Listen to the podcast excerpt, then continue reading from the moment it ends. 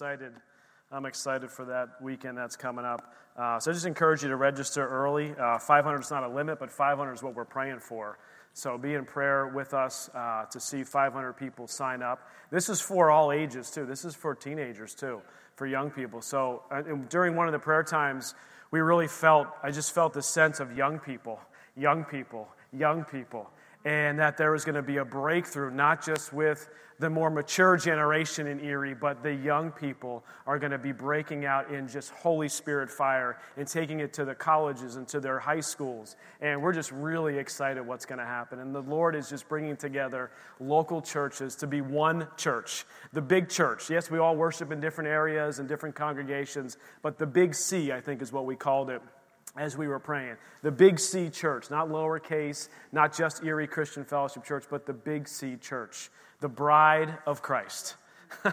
the bride of Christ, all laying everything else down, but joining and unifying together. So now we are just super excited that that is what's coming up. Just another quick update. Uh, I know we talked about launching uh, kids ministry, specifically nursery again. Uh, I just want to give you guys an idea of timing on that. It's not like it's happening next week. Uh, we're still asking for additional volunteers. If you're interested in that, I believe we got four or five, or maybe even up to six. We're looking for eight to get started uh, in nursery uh, ministry to get that back up and running. so if you are interested in that, please come see us, see Andy or, or Sid or, or, myself or Liz, anybody after church, and just uh, talk to us about that so we can begin to get you registered and get ready for the training. Uh, we're going to redo a few things in the room as well. And then I also mentioned, I think two or three weeks ago, about needing some cleaning and maintenance help. We did have somebody come forward and, and ask how they could help. We still need additional help. So if that's you, uh, please see Don Johnson. Don, raise your hand there. Uh, after church today, and he'll be able to uh, he'll be able to get that uh, get you lined up. So I do have a quick testimony. Uh, it comes from my family, uh, and it's the importance of kids. Yeah, the importance of kids and kids ministry. And I know kids ministry is not happening uh, per se in the rest of the church building, but kids' ministry is happening right here in the sanctuary. And we have to remember that. And sometimes we forget that, but kids, they are listening. Do you know that they are listening? they might be coloring something, but they are listening.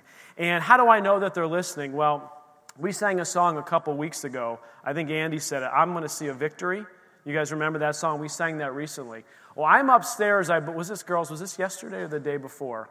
I'm upstairs sitting in my room, and I'm not sure exactly what I was doing, but from Maggie May's bedroom, all I hear is, I'm going to see a victory. Okay, she's three, guys, okay? I'm going to see a victory, for the glory belongs to the Lord. Like, okay, she's messing up the verse or the lyrics, but that's okay. What was happening is it was in her heart. And she hears it when she sits in here and she sits in her stroller. She's hearing and being fed, and it's actually getting down on the inside. And she's singing it while drawing completely by herself in the other room. Because she's going to see a victory. Why? Because the battle belongs to the Lord. So that's just a wonderful testimony of what God is doing uh, in our young people. I want to pray over our offering. This morning, I do have a, one scripture I'd like to read out of 1 Corinthians 15, and I believe it's verse 36. It says, Foolish one, what you sow is not made alive unless it dies. Ooh. Guys, we have to die to the sense that we can have complete control over our finances. And I think, the, look, the Lord doesn't need your 10%. He, he says he wants your 10%. He wants, because he knows it is good for you. Because we have to die to our, this, this, this sense, especially in America, like, well, I'll just, I can just do it myself. I'll get it done. I'll get a separate job. I'll get three jobs, four jobs, five jobs, six jobs, seven jobs. I'll make a way to make it happen. He's saying, Lord, no, just die to that thought that you are your own provider. Because the last I looked in the Bible, it doesn't say be your own provider. It says work, it says work hard so that you can eat. Yes, there's things that we have to go do, but last I looked, Jehovah Jireh is my provider, which is another name for God is our provider. So we got to set ourselves we got to set ourselves down with that. We have to die to that thought that we can do it on our own and say, "You know what? Cuz once that happens, once once we sow that and we say, "Lord, you have it, have your way," that's when multiplication begins to happen. And I've seen from the beginning of when we started tithing as a family, 90% always goes farther than 100%. Come on, church. 90% always goes farther than 100%. You say, how is that possible? Eh, you can't, there's no math class. There's no professor, professor at the local schools who will tell you, well, 90% is more than 100%. But in this church, and it, because of the Word of God and His promises, 90% goes further than 100%. And I challenge you to get a hold of that revelation and truth. So let's pray this morning. Heavenly Father, I just thank you, Lord, for your goodness and faithfulness over our finances. Thank you for every gift and every giver. Father, I thank you, Lord, that you make 90% go further than 100%. So, Father, we just give it all to you. It's all yours anyway. So we give it all to you, Lord. We are distribution centers. And so we just ask that you lead us and guide us in our finances. We thank you, Lord, for every bill being paid. Father, and jobs being found where jobs need to be found. And Father, I just thank you, Lord, that you are so faithful and so good. And Father, as we come to begin to hear your word, Lord, and what you have for us this morning, Lord, I just ask that your word will be anointed today by your Holy Spirit for encouragement, conviction, and anything else you want to go do this morning. In Jesus' precious name we pray. Amen. Amen. Okay, uh, open your Bibles to Luke 17. And uh, we did, so last week, Pastor Jim, I know he's not here, I heard he did a great job on the goodness uh, of God and how good God is. And, and I appreciate that. And we came back from uh, the Lehigh Valley last week. We got to minister at the church we grew up in, in the Lehigh Valley in Bethlehem, Pennsylvania. So we were honored as guest speakers there. It was such a blessing uh, to be able to go do that and go back and just minister to the church family in which we grew up in. But now this is our church family, and we missed you guys like crazy. And the interesting thing is, the Lord has just been orchestrating these messages over the summer. You know, we did the, uh, Jeremy Gall was here, we did a message series on faith and the school of faith. And then Pastor Jack came in and did the flock of God. And then those two weeks, I did the family of God and what it looks like. And as we were talking with Pastor Jack, and as I know Brother Paul's not here, as we were talking with Paul, and as we are praying and believing and asking the Lord this, we, we are positioned and poised, ready to grow spiritually, first and foremost. And we begin to ask and pray and seek and say, Lord, these sermon series that we're doing are not just by accident because, you know, I got up one day and had a cup of coffee and, and Googled, like, what are the best sermon series to do for the local church? And then whatever pops up, I just go do. That's not how it happens.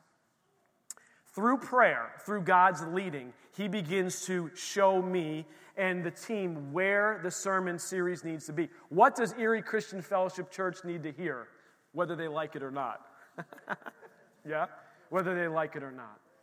And the Lord revealed to us, several of us, one of the words actually came from Sid, I think one from Andy, a couple from Liz, and from me. There were five things that have been holding this church back. Five things that have been holding this church back. And they're, it's a, they're spiritual battles. It's not kids' ministry. It's not men's ministry, women's ministry, the size of the sanctuary. It's not because we don't have our debt paid off yet.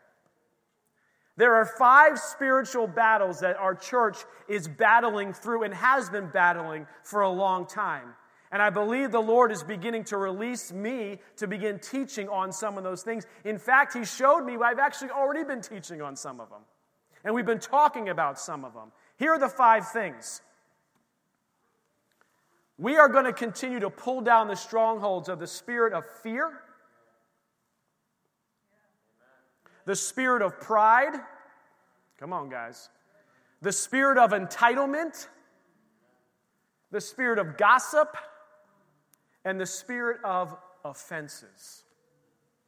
And we're going to do a series now on offenses. I know we talked about faith a couple months back, you know, which is the opposite of fear, but I'm going to focus the next couple weeks on offenses. And what, do those, what does it look like? How does it manifest? How do we defeat that? How in our lives, whether it's, whether it's from our spouse or our kids or our boss or our pastor or whatever it is, how do we battle that? and get victory over it so that we as, a, as people, and you as an individual, and us as a church can begin to move forward. Amen? And so here's what I have found out in talking with, uh, so we, we had some time to meet the friends, Matt and Jen Friend from New Beginnings Church. Uh, after prayer, we sat till 11 p.m. Tuesday night, 11 p.m., talking to them. We talked to Pastor Jack, I've talked to Pastor Nicole. This is not unique just to our church. These things happen at every church. And the reason that they happen is because they're the devices, they're the bait of Satan, as John Bevere calls. There are things that happen in the church and in relationship because the Satan's job, what he wants to go do is to divide us. He, wants, he doesn't want to see unity amongst churches. He doesn't want to see unity amongst the body of Christ and in church families. He wants divisiveness. So he will bring spirits to try to come against those things of gossip and of offenses and of pride and of fear because his job is to try to disunify. And the Lord wants us to be unified. So this week's title is called The Scandalon. I'm, I'm, okay, guys, I'm trying to get creative on my titles. There it goes. There's a spelling of it if you want to write it down. The scandal. I'm like, oh man, what's he talking about this week? What's the scandal that's happening? Was it going something going on with Biden? No, no, I'm not talking about Biden or Trump or anybody else. We're talking about the Word of God this morning. And so this week's title is called The Scandalon. You're going to be like, what, what, what is that? What are we? I'm going to get to it in just a minute. Are you guys at Luke 17? Did you guys get there? Okay. Before I start, I do want to give credit to the Bible for this message because it is good stuff. I also do want to give credit where it's due is John Bevere does a series called Bait of Satan, which is all about offenses. And I'd encourage you, if this, you know, these me- messages resonate with you, uh, I would encourage you to get his book. I have not read his book in a long time. We did a, we did a series a long time ago, uh, maybe like 15 years ago, on the bait of Satan. But some of this stuff is still, it's, it's still good, guys. Still good. And I did pull some of it uh, from David Wilkerson, from others, and just from life. some life. Offenses happen in life, yeah? It happens in life. And I want to just kind of walk through that. So credit to the Bible first and foremost. Key scripture, let's start here. Luke 17. When he said to the disciples, this is Jesus speaking. Look, look at this. It is impossible that no offenses should come. Church, it's impossible. It will happen. You will have the opportunity to be offended, and you will offend somebody else.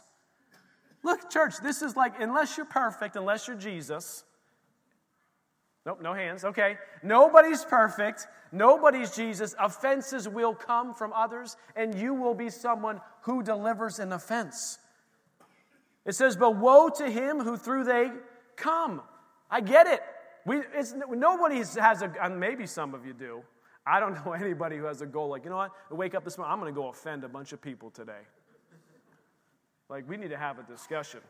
you know, we need to have a discussion. Like, I don't, it, but it happens. It happens because of past hurts. It happens because of things people have previously said to us. It happens because of the way we're thinking is wrong. It happens because we're sitting in judgment over somebody else. It ha- there's a whole bunch of reasons on why it could happen. But here's what Jesus is saying it's impossible that no offenses should come. So the Greek word that's used here is scandalon. Okay? What scandalon actually means, listen to this. It's the Greek word, and the translation is this it's the part or the trigger of the hunter's trap that holds the bait. It's the trigger that holds the bait. When we take that bait of offense, we trigger the enemy's trap. And knowingly or unknowingly, we become captive to his will, which is Satan's will. Come on, church. It's a trap. And it's impossible that it's not, it means it's going to come. That means every single one of you needs to be ready for the trap. Every one of you needs to be like, mm, I see that trap coming, right? You think of in my basement, like, you know, in the, in the fall time, you know, we put the traps out.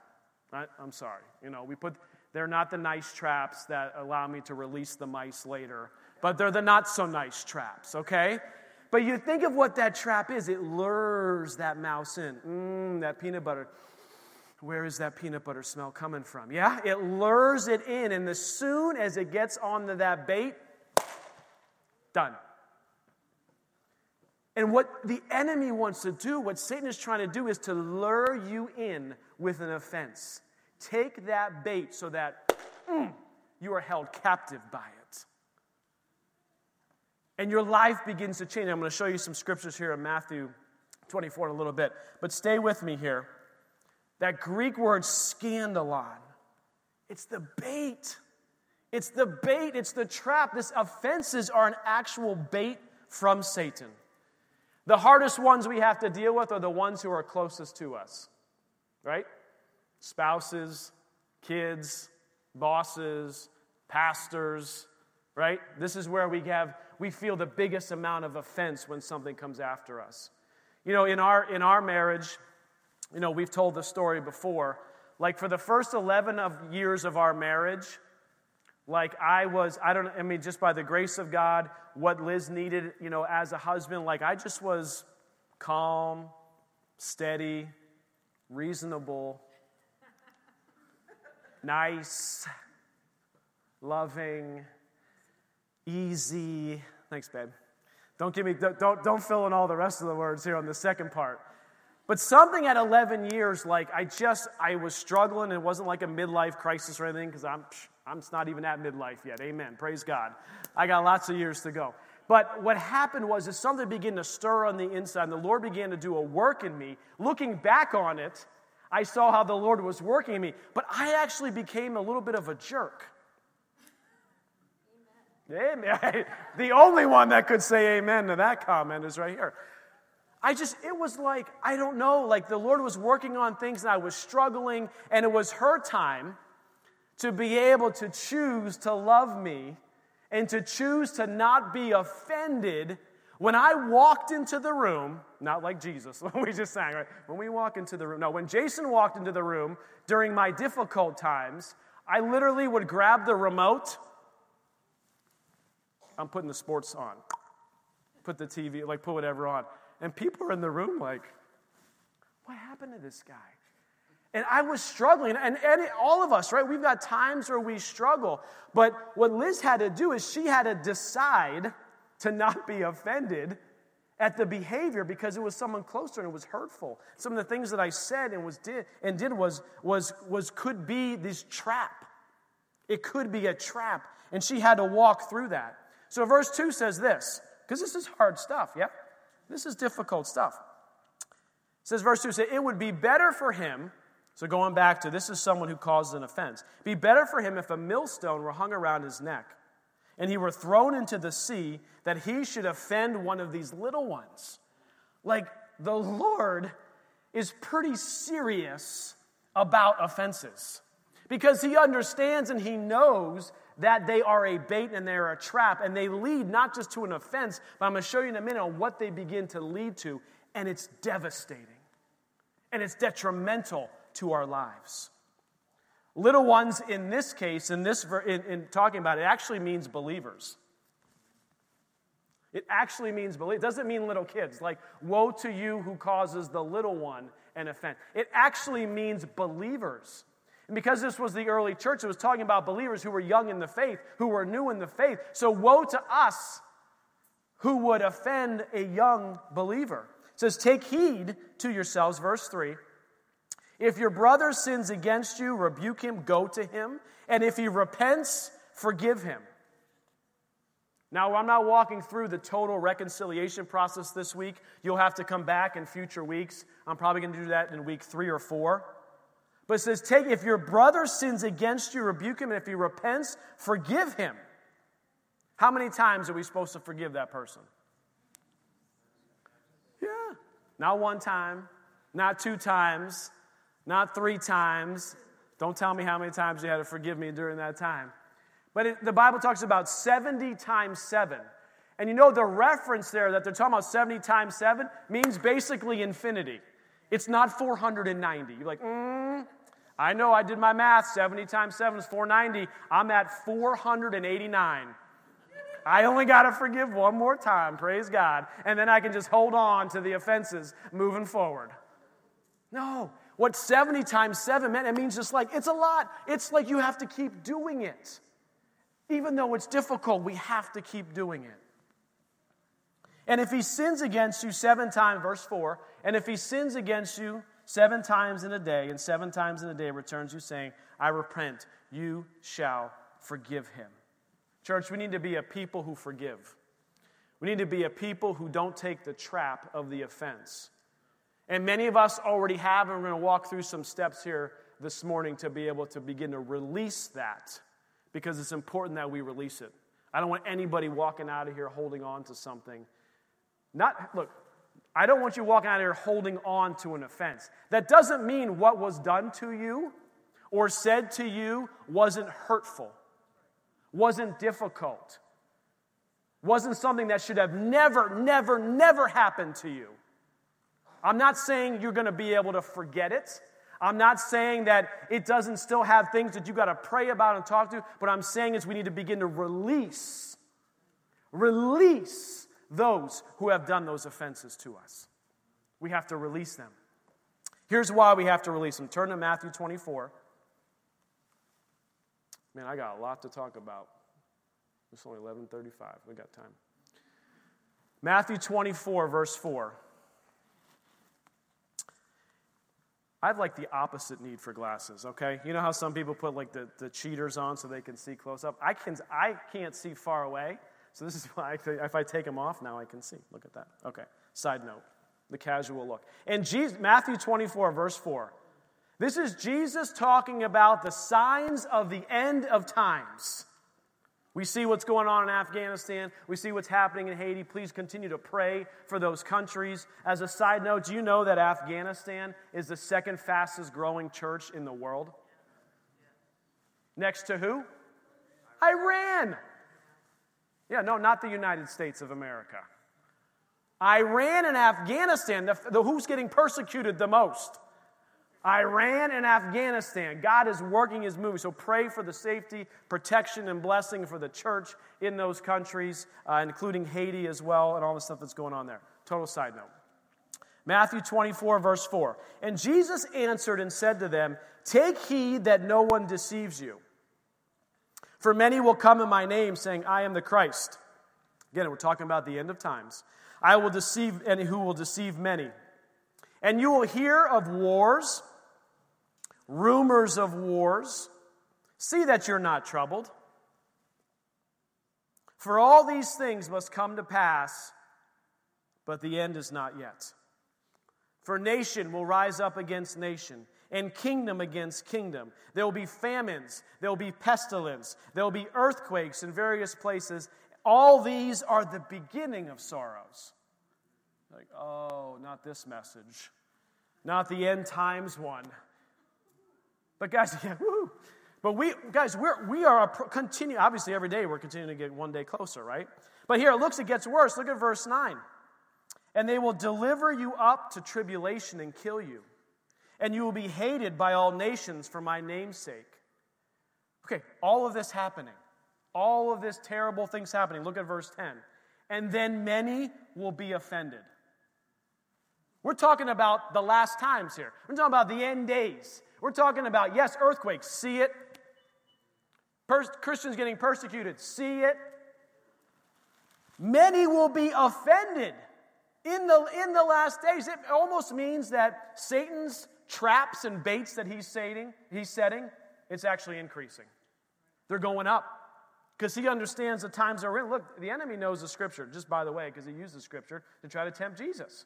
Okay? He understands the scriptures. Many will be offended, will betray one another, and will hate one another. Look at this. Offense leads to betrayal, which leads to hate. This is like a, this is like a process. When we take that bait and the offense is there and we grab hold of it and we hold on to it, it actually leads to worse things. The offense leads to betrayal. How about you? We've seen this in relationships, and it leads to hate. And then look at verse 11. And then, and then many false prophets will rise up and deceive many.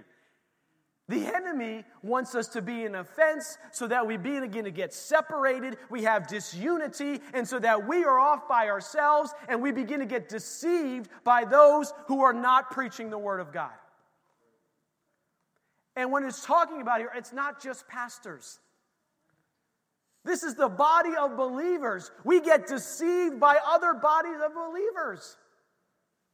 We have to be very, very vigilant about this. Verse 12 And because lawlessness will abound, the love of many will grow cold. Oh my gosh. Offense to betrayal to hate to more offenses. Look at this to lawlessness to the love of many will grow cold. What are we supposed to do as Christians? Love one another. Love God and love one another. The ultimate the ultimate end game of the offense is that our love grows cold. That we actually become not like Jesus anymore because Jesus is love and was love and will always be love.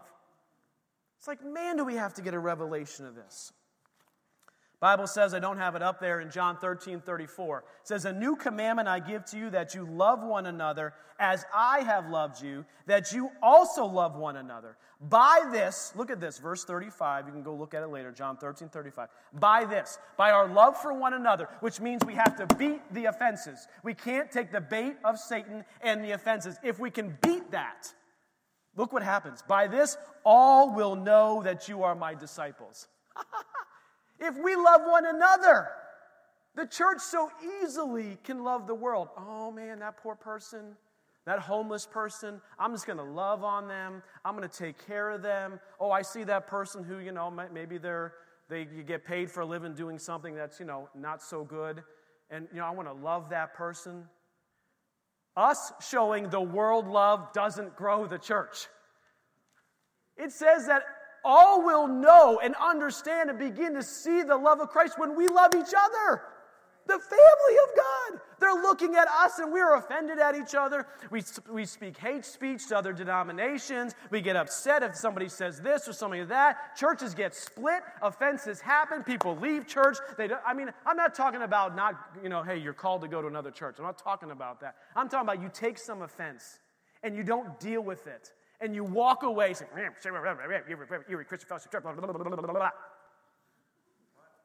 That's right. I wasn't speaking in tongues. I was just doing like a, you know, like a blah, blah, blah, you know. And when we take those offenses and we begin to get disunified with the body of Christ, and unbelievers see it. And they're just like, man, what, why do I want to be a part of that business? Verse 13, and still in Matthew 24. But he who endures to the end shall be saved. Oh, enduring to the end. And this gospel of the kingdom will be preached in all the world as witnesses to all the nations. And then the end will come. Turn with me to 2 Timothy 2. I'm going to get into the five things or so we want to do this morning. They're not long. 2 Timothy 2, I just want to give a biblical foundation first of this. 2 Timothy 2, starting in verse 23. But avoid foolish and ignorant disputes, knowing that they generate strife. And a servant of the Lord must not quarrel, but be gentle to all, able to teach, patient, in humility, correcting those who are in opposition, if God perhaps grants them repentance, so that they may know the truth. Verse 26. And that they may come to their senses and escape the snare of the devil. Come to our senses, church, so we can escape the snare of offense, having been taken captive by him. Look at that. When we get stuck on the bait on the offense, we are taken captive by him, and to do what? By him to do his will. That's lowercase h. That's not God's will. When we get stuck in this trap, He has us and we begin to do His will, the enemy's will. What's His will is to kill, to steal, to destroy, to divide. All the things that we just read in Matthew 24 of what offenses do. All right, Pastor Jason, tell me something I can go do. I got it. Okay, here we go. I love sports analogies. I love sports. Um, anybody hear the saying that offense wins games and defense wins championships? So, offenses, the bait of Satan, what he wants to go do, he's been winning some games. But defense, us learning and knowing how to prevent the enemy from getting down the field any further, is how we're going to win this championship. Amen? You got that? Can we remember that? It's the defense here. Yes, I know we're a church that speaks, we're a church that's on the offensive. I'm not, I understand that.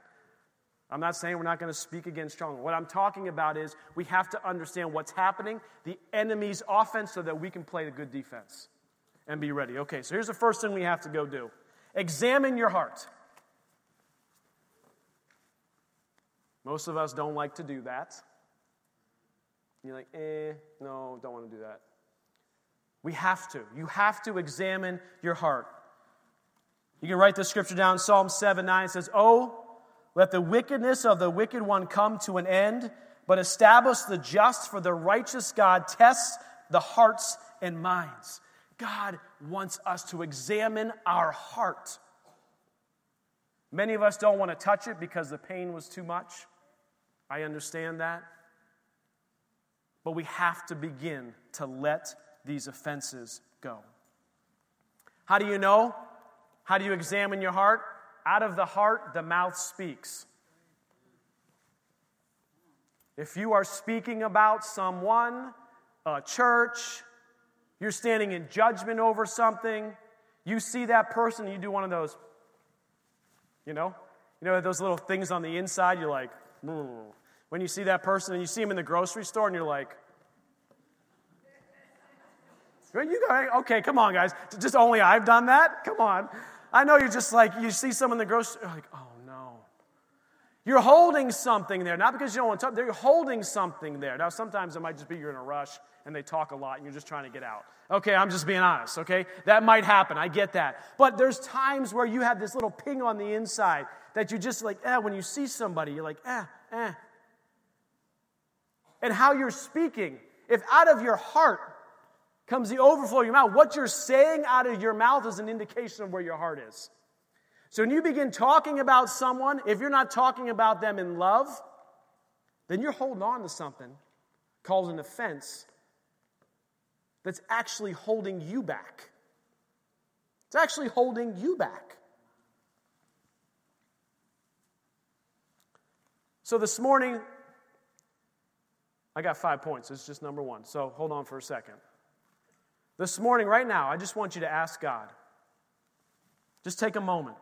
The Bible says, Search me, O God, and know my heart. Test me and know my anxious thoughts. Ask God right now, just take a minute. Is there any offense in your heart? Are you holding on to unforgiveness towards someone who has hurt you or disappointed you? Ask the Lord to show you that. You probably already know who it is. Just be still for a minute, listen.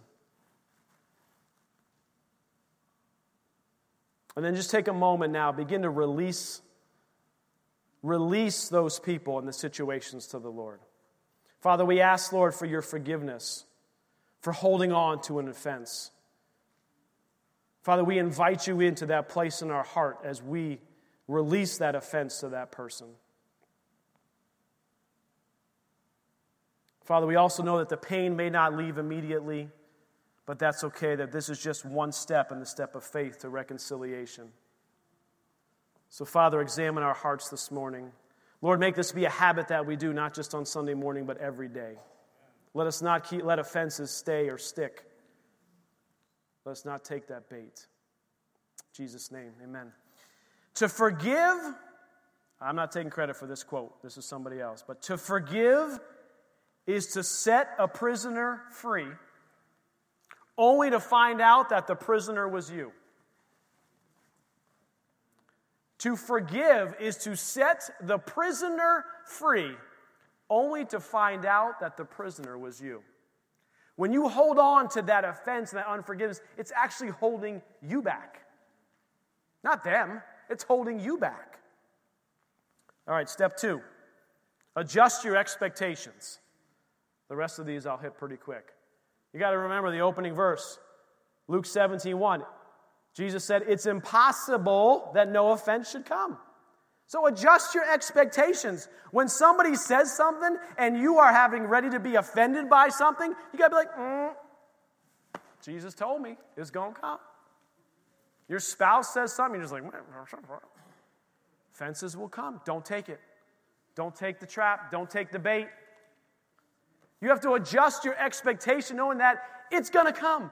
It will come. And it's going to come and be most hurtful from the people who are closest to you. If someone you don't know on the street, you have never met before, you know, would come up to me like, you know, Pastor Jason, I don't like that that top shirt is unbuttoned. I don't like it that you didn't tuck in your, your, you know, your shirt today, that your beard's too long and you're wearing glasses. I'd be like, yeah, okay, that's fine. Whatever. You know, but if Liz would get on and be like, what's wrong with you? Why are you looking like that? Blah, blah, blah. You know what I mean? Like, I could, you could take it, not that she would ever do that. She thinks I look pretty good in this outfit, yeah? Okay. She already told me that. Insights into our marriage. It's like, boy, you look good today. but you know what I'm saying? Like, it's, it's, I wouldn't be bothered by somebody else criticizing or saying something. But when it's someone close to you, is when it hurts the most. And I get that. It hurts. We have to adjust our expectations. Do we have an expectation? Think about it for a minute. Do you have expectations on, the, on those closest to you that are impossible? Do you have an expectation that your spouse is never going to offend you? My sibling is, you know, I'm going to always walk in unity with everybody I ever come into contact with. It's impossible because offenses will come. So we have to adjust our expectations. The next thing we got to do is we have to demolish strongholds. Come on, church. We have to demolish strongholds.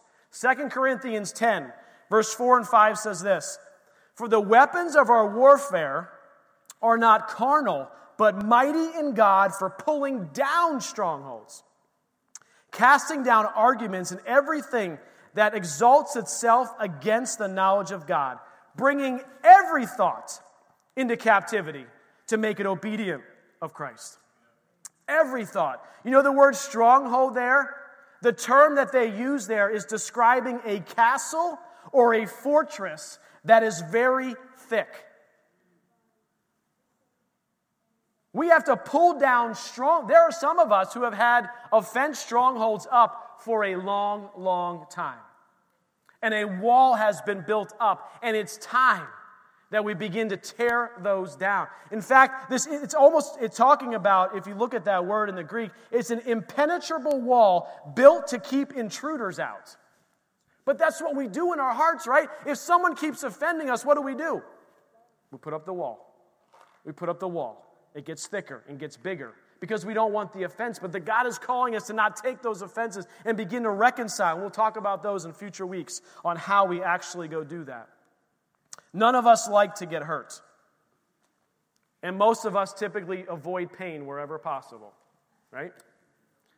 So when someone offends us, we're often, even in our subconscious, we begin building and erecting walls in our relationships to protect ourselves. Here's what David Wilkerson said. He's a noted author, pastor, prophet, love the end times. He says this A stronghold is an accusation planted firmly in your mind. A stronghold. Satan establishes strongholds in God's people by implanting in their mind lies, falsehoods, and misconceptions. So we take what someone says and we don't even stop to think of the heart behind it or what do they really mean or what are they thinking or maybe they had a bad day and we immediately just bring it in and take it and accept it. We took the bait. The devil may try to convince you that you have a right to hold on to every bitterness because you've been wronged. He'll try to destroy your marriage by persuading you you can't endure this relationship any longer unless your spouse changes. If you keep listening to these lies, you'll begin to believe them after a while. You know, faith comes by hearing. Faith comes by hearing and hearing the word of God, the faith, the kind of faith that we want. But when we begin to listen to the lies of the enemy over and over and over, we begin to believe them even though they're not true. The walls that we have built to protect ourselves from being hurt again. What walls do you have this morning that you need to begin to tear down? Recognize those lies of the enemy. Demolish the stronghold with the word of God. God will help you with this. God will help you with this. The next one is we have to break the chain reaction.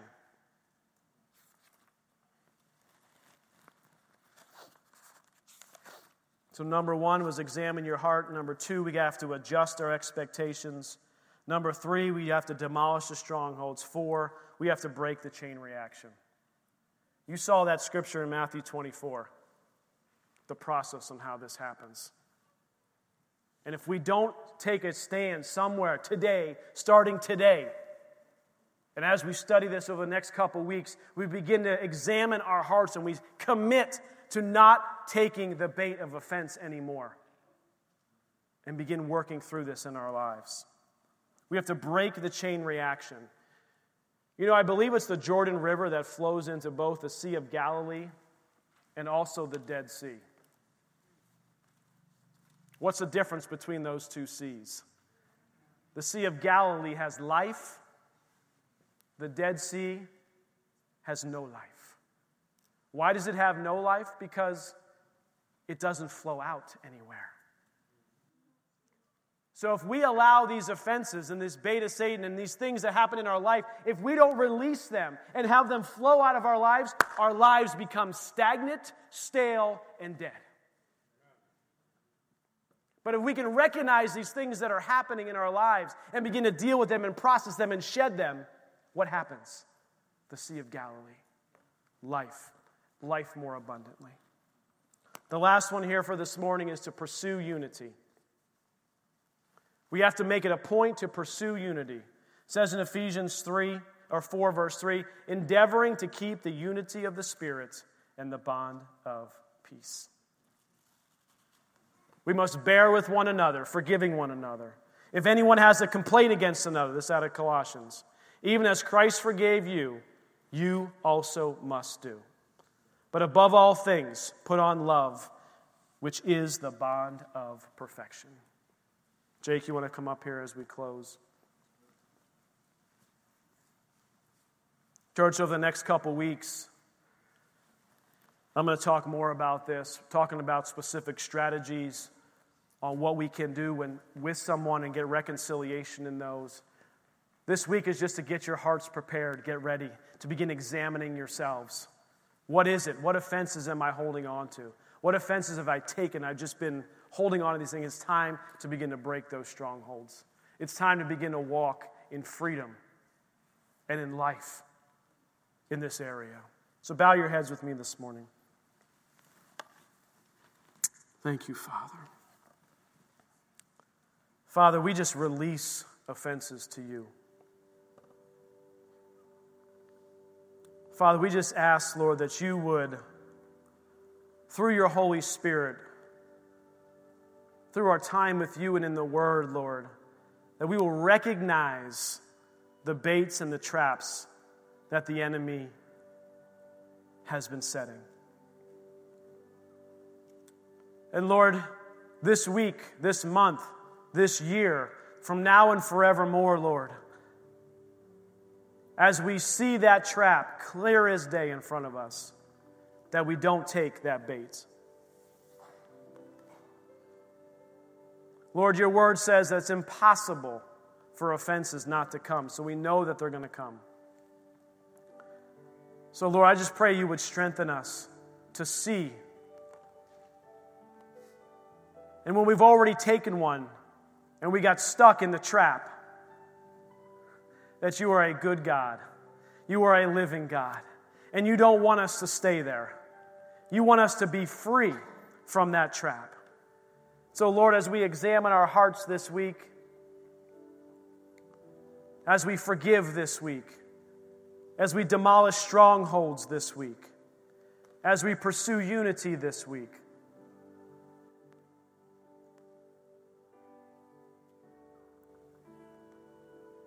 That we would be able to release those who have offended us, to release those who have caused us pain. We know the pain won't necessarily disappear or the memory of it won't disappear. But I truly believe that the pain of it will begin to lighten. So, Lord, we need you in this. We can't do this on our own. And I ask, Lord, that you would be with us this week. We thank you for it in Jesus' name. Amen. Amen. We have some prayer teams that are going to come up here this morning. Uh, Andy, I don't know if, if, you could be one of the prayer teams up here. I believe Chet uh, had to leave. Uh, Maureen, if you want to come up as well, and some of the ladies, and maybe even uh, whoever else I think we've talked about from a prayer perspective. If you guys could come up this morning, I know Paul's not here. But if you say this morning, I've never, you know, all this talk, about Jesus. We're singing when you walk into the room, Jesus, you change everything. If you've never received Jesus Christ as your Lord and Savior, if you said, I can't do this on my own anymore, you're right, you can't. It is impossible to walk through this life without Jesus. So if you're here this morning and you need Jesus, and you want to make that decision to say, I want Jesus in my life, I'm going to come down here this morning I'll be right at the bottom of the steps. I want you to come up and talk with me. If you need prayer for anything else, or you need prayer for healing, relationship, someone to agree with you, to just be able to release an offense that you've held on to, these guys up here will be able to pray with you and agree with you. I want to end with this benediction. So just bow your heads, just receive this benediction this morning. But thanks be to God who gives us the victory through our Lord Jesus Christ. He gives the victory, guys. He will give you the victory in these situations, in these offenses. Therefore, my beloved brethren, be steadfast, immovable, always abounding in the work of the Lord, knowing that your labor is not in vain in the Lord. So, Father, we worship you. We thank you for your goodness. Father, I pray a blessing over this church this week, that you begin to unify even a stronger bond between us. And Father, that we would be aware of the trap of the enemy. We will not hold on to or take offenses. We thank you for it in Jesus' name. Amen. Amen. You are dismissed. Have a wonderful afternoon. We will see you, young adults, we'll see you on Tuesday night.